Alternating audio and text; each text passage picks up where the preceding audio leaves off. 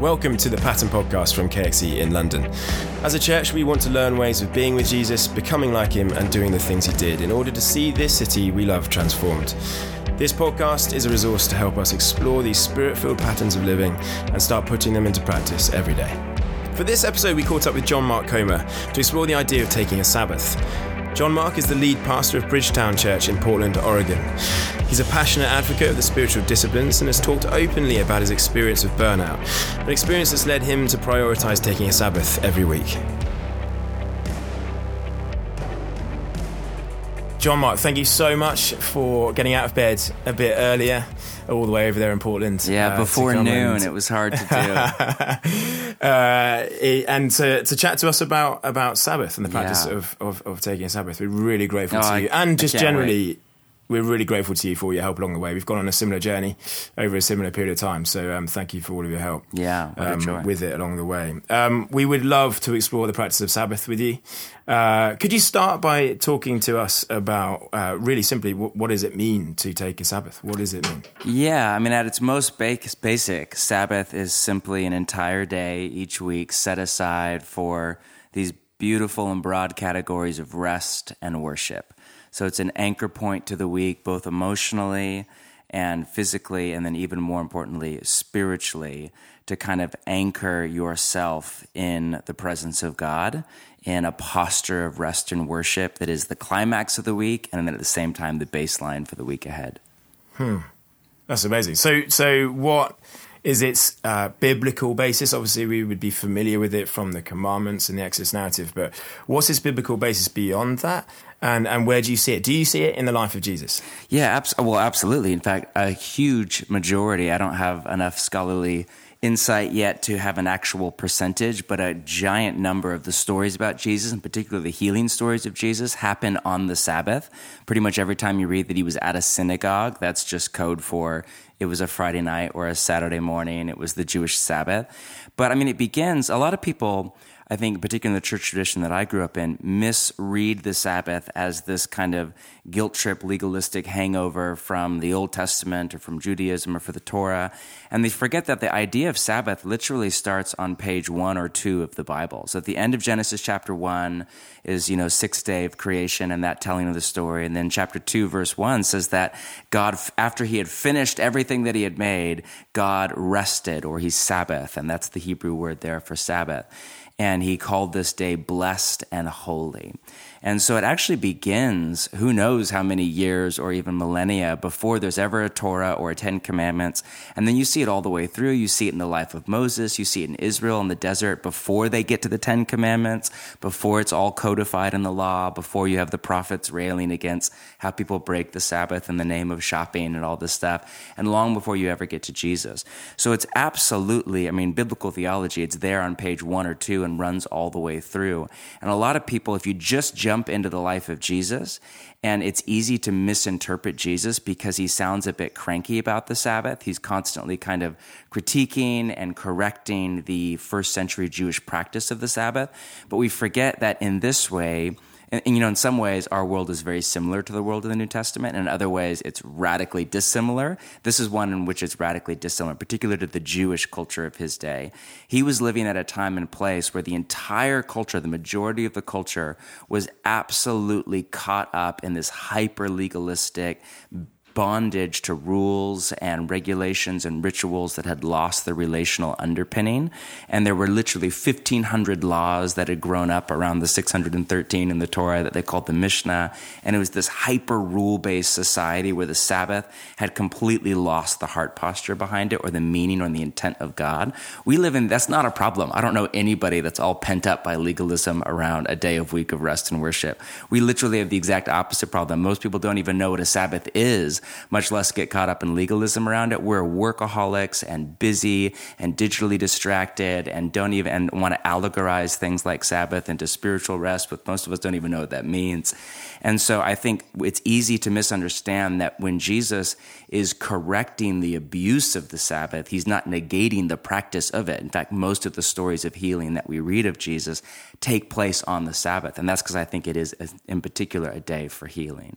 Incredible. So, would you say um, it, it's is it a commandment still? Is that what, is that how we should understand it? Is it a good idea? What what what are we talking yeah, about? Yeah, I mean that, and again, that's a little over my pay grade. Scholars debate and argue over whether or not that commandment is still binding.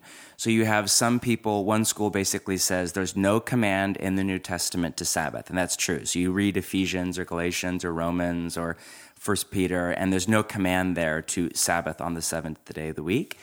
And so others would say, hey, we've been set free from it in the same way that we've been set free from the kosher dietary laws and animal sacrifice and circumcision and stuff like that.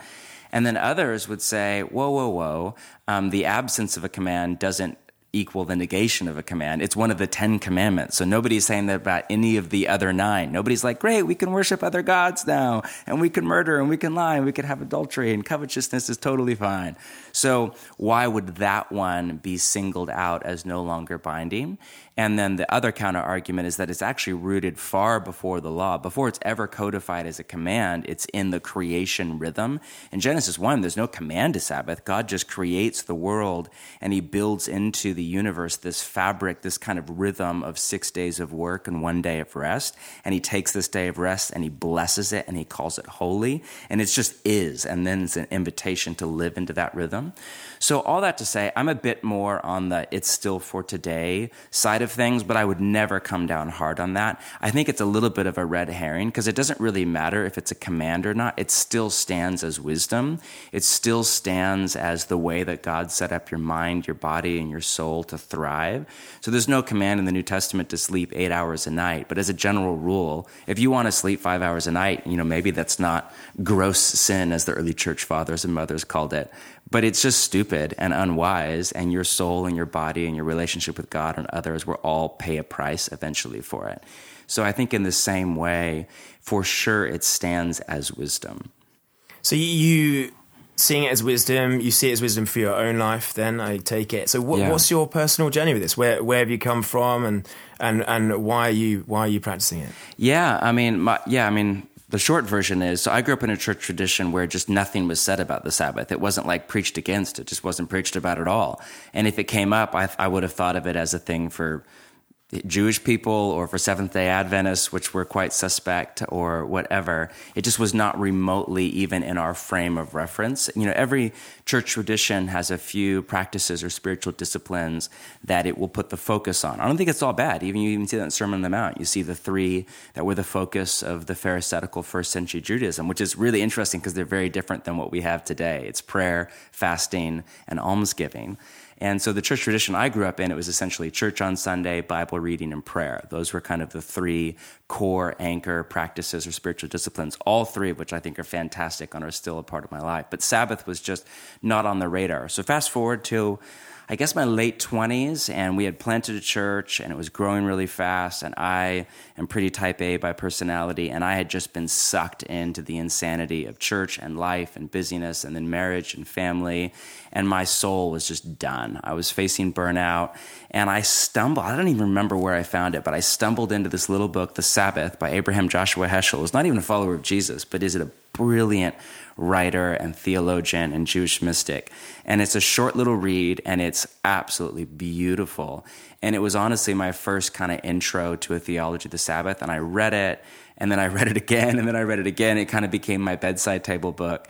And that just kind of started me down a path and a journey of both learning biblically and theologically about this ancient practice and then beginning to experiment with it. And it was multiple years of kind of stops and starts and three steps forward and two steps back. And my wife wasn't remotely into it at first. And, you know, there's just a journey that we had to go on. And now it's become an anchor, like one of the most important practices or spiritual disciplines for my life. It's become like multiple Saturday afternoons, you know, my wife and I will turn to each other and say, How did we ever survive without this practice in our life? Because it's become that core to our emotional health and our spiritual life with Jesus.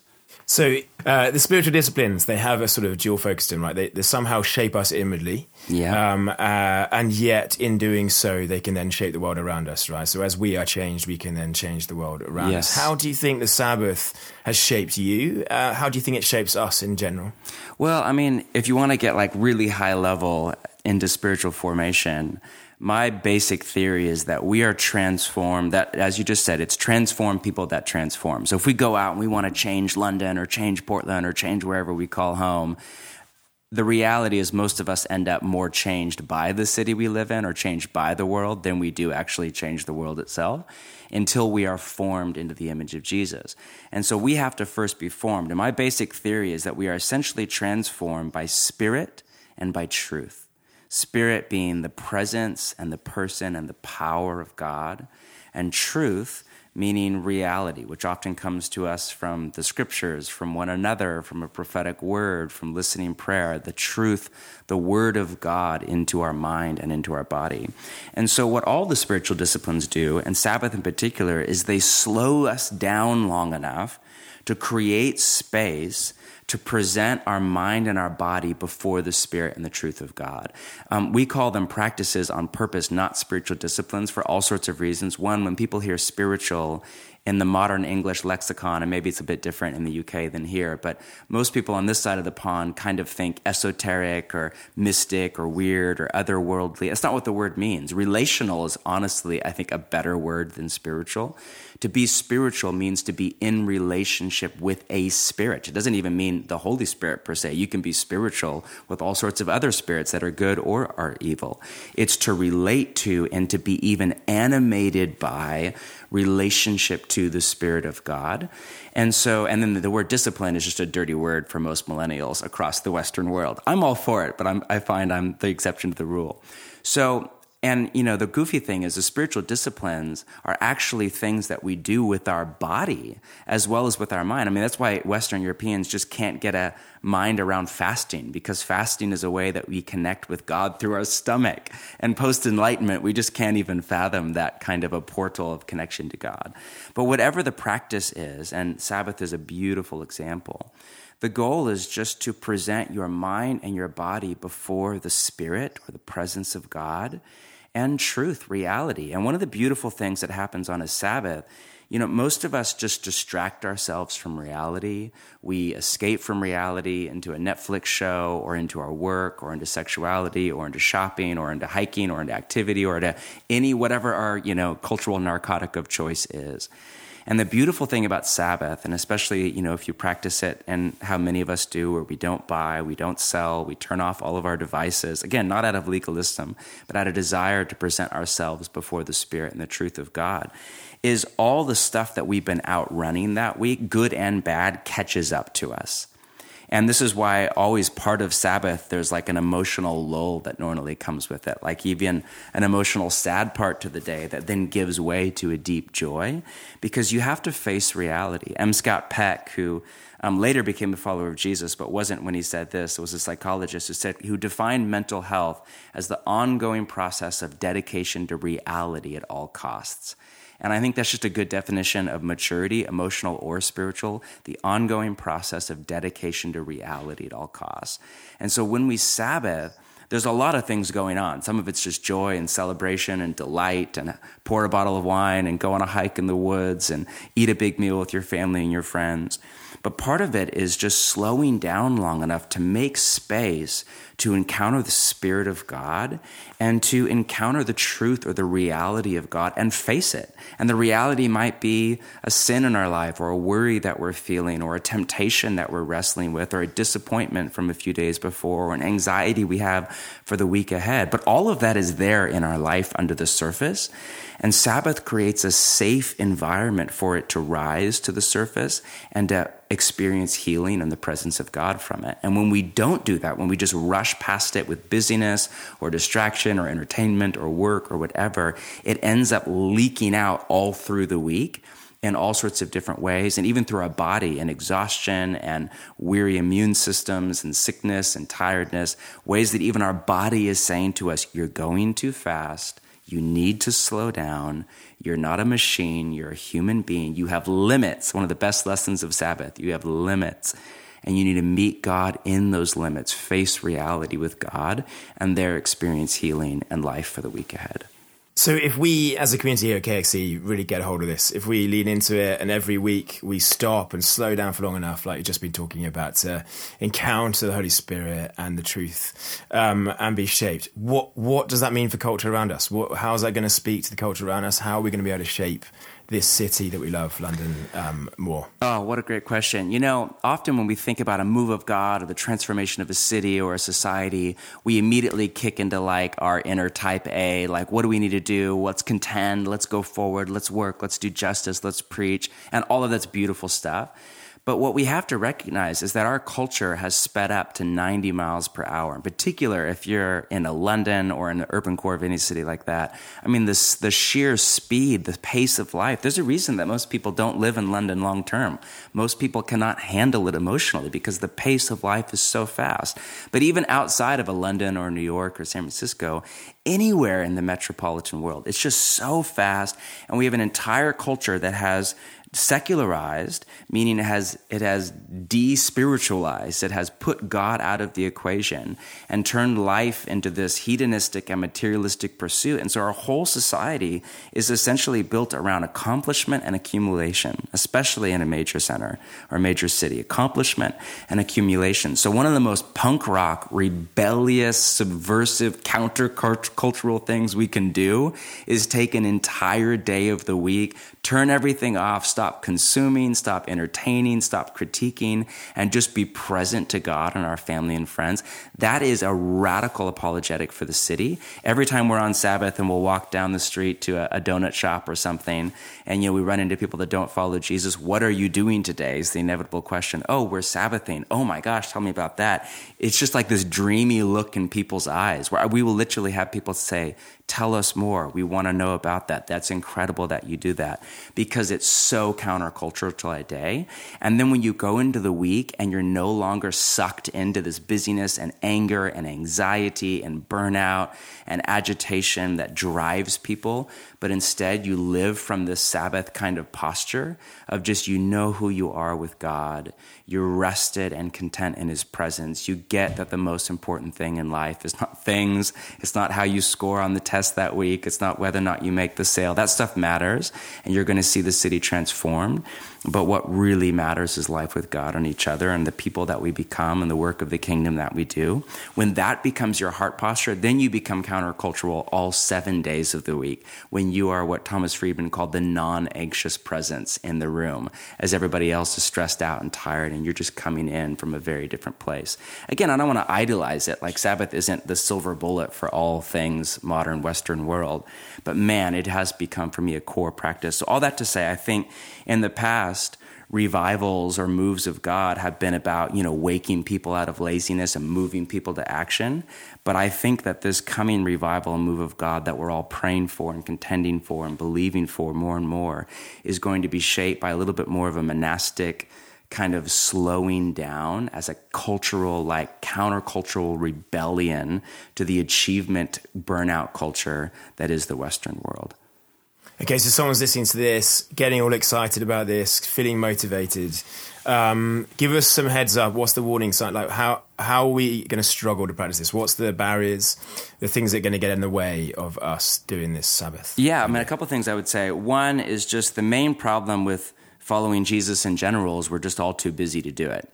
So um, you just this is this will just confront your busyness head on, and you just have to take a long, hard look. You can't add Sabbath in on top of your already over busy life. You have to like cut stuff out. Se- second thing I would say is start where you're at. So you know, don't like try to go from workaholic to Abraham Joshua Heschel in one weekend.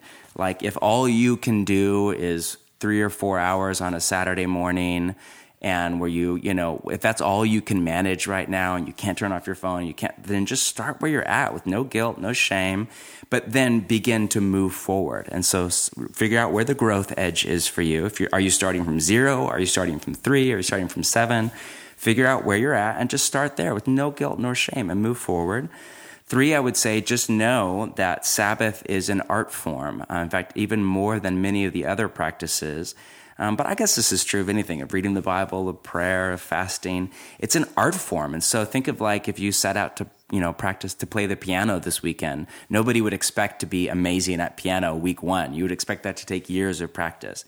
And so think about the sabbath that way as well. There is a skill to it an art form to it that will take you a little while. Now it's different than the piano analogy because really all we're doing is trying to present ourselves before god and anybody can do that right here right now. This weekend you can do that um, but just like settle in for the long haul be okay with it. Think about, you know, learning theorists talk about the J curve. I don't know if you know, if you can imagine like a, a graph. And normally when you try to do something for the first time, you actually get worse at it before you get better. So you might feel like, oh, I really enjoy my day off. And then you try to Sabbath and you're like, it's horrible. And I was just anxious and stressed out. And I could have kept reaching for my phone or whatever. That's totally normal. As you focus on any new practice or discipline, it's normal that you would feel like you get worse at it before you get better. And you just have to stick with it all the way through that J curve. Just stay at it. Don't give up. You're not going to nail this in a couple of weekends.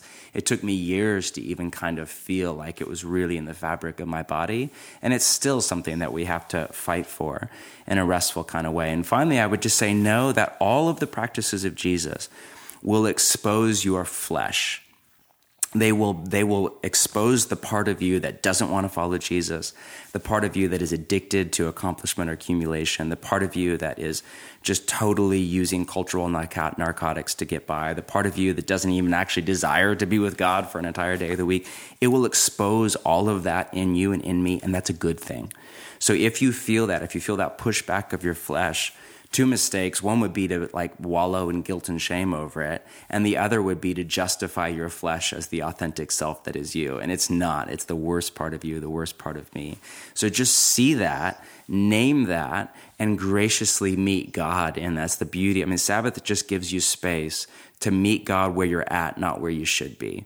And so, if where you're at is just super stressed out and anxious, meet God there. If where you're at is so, your identity is so tied up in what you accomplish that the idea of an entire day where you're not doing anything, being seen by anybody, just delighting in God and your life in His world, if that freaks you out, then meet God right there. If you just get sad for no reason and you can't even figure out, meet God there. Or if you're filled with joy and you're, you know, farther down the J curve and you're just loving your life, then just celebrate. But meet God where you're at, not where you should be. And then just start small and move forward. So, I, literally, for some people, Sabbath should just be an easy Saturday where they don't do that much, and that's all you have to start. And eventually, you want to work up more and more into kind of the practice. And there's thousands of years of great ideas about how to do the practice well, and all sorts of practitioners that are trying to figure out how to do it with an iPhone and an urban lifestyle and little kids. And just ask around; it'll take you years to figure out, but it's it's a journey worth going on. John Mark, thank you so much. Incredibly clear and helpful and inspiring. I uh, can't wait for our church to get stuck in. Thank you so much. Yeah, so happy you guys are on the journey.